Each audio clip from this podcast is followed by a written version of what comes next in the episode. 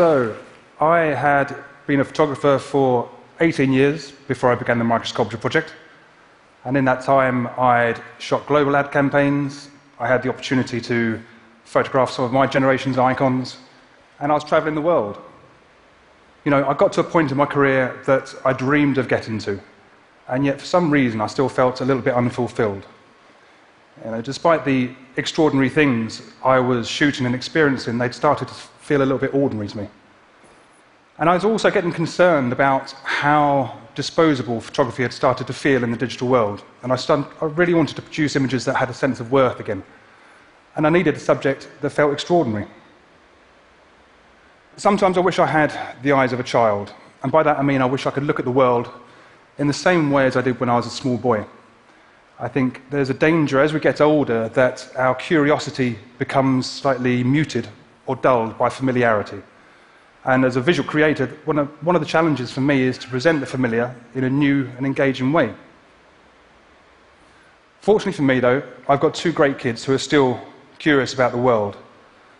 Sebastian, he's still curious about the world, and in 2014, in spring, he brought in a ground beetle from the garden.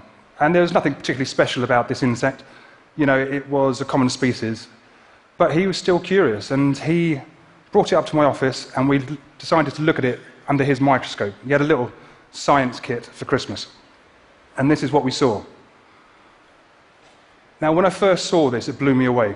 You know, up here, this is the back of the ground beetle. When I first saw it, it reminded me of a galaxy. And all the time, this had just been outside our window. You know, I was looking for this extraordinary subject, and it took Seb's eyes and curiosity to bring it into me. And so I decided to photograph it for him, and this is what I produced. And I basically asked myself two simple questions. The first one, you know, could I take all my knowledge and skill of photographic lighting and take that onto a subject that's five millimeters long? But also, could I keep creative control over that lighting on a subject that size? And so I practiced on some other found specimens, and then I approached the Oxford University Museum of Natural History to see if I could have access to their collection to progress the project. And I went up there for a meeting, and I showed them some of the images that I'd been shooting, and they, they could see the kind of detail I was able to get. And I don't think they'd ever really seen anything quite like it before. And from that point forward, they gave me open access to their entire collection and the assistance of Dr. James Hogan, their entomologist. Now, over the next two and a half years, I shot 37 insects from their collection. And the way I work is that I essentially split the insect up into multiple sections, and I treat each one of those sections like a small, still life. So, for example, if I was photographing the eye of an insect, which is normally quite smooth and dome shaped, then I'd use a light source that is large and soft and diffuse, so I don't get any harsh hot spots on that surface. But once my attention turns over to a hairy leg, that lighting setup will change completely. And so I make that one tiny section look as beautiful as I possibly can. And I work my way across the insect until I have about 20 or 25 different sections. The issue with photography at high magnification is there is inherently a very shallow depth of field. So to get around that, what I do is I put my camera on a rail that I can automate to move 10 microns in between each shot. That's about one seventh the width of a human hair. And then that provides me with a stack of images, a deep stack of images, each have a, a, tiny slither of focus all the way through. And I can squash that down to produce one image that is fully focused from front to back. And so essentially that gives me 25 sections that are fully focused and beautifully lit.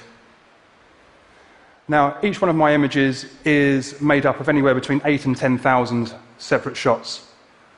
They take about three and a half weeks to create, and the file sizes, on average, are about four gigabytes. So I've got plenty of information to play with when I'm printing.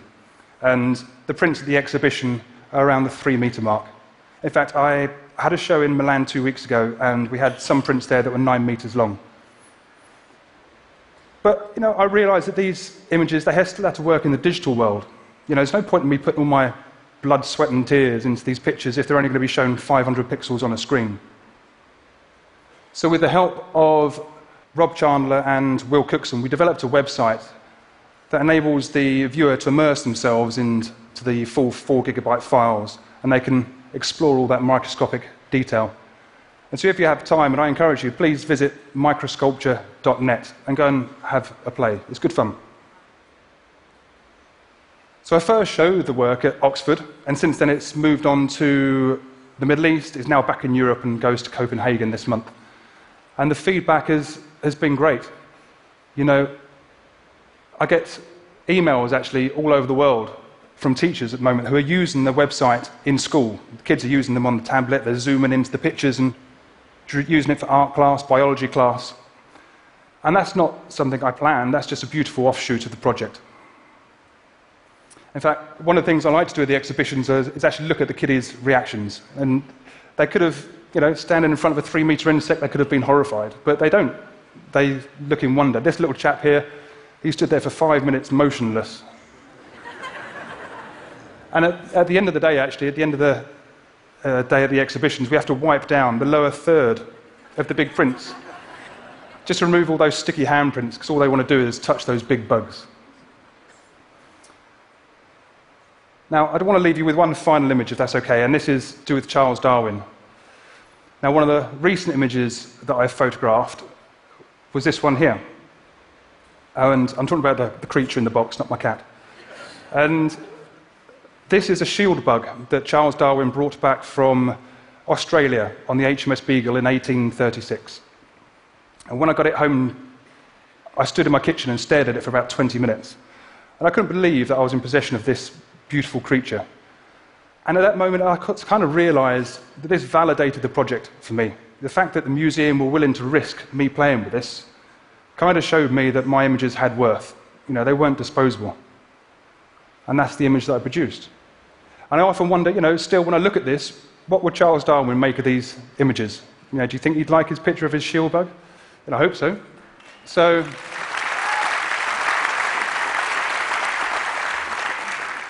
You know, I think it's strange in a way. I'm a visual person, I'm a creative person, but I still needed the eyes of a child to find my extraordinary subject. That's the way it was. So all I can say is, thank you very much, Sebastian, and I am very, very grateful. Thank you.